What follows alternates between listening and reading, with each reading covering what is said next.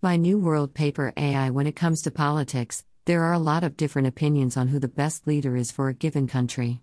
Some people feel that someone with a lot of experience is the best choice, while others believe that someone with fresh ideas is the way to go.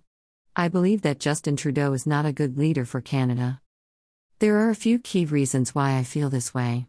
First, Trudeau has shown a lack of respect for the office of Prime Minister. He has been caught making jokes about being the PM, and he has shown a lack of seriousness when it comes to his job.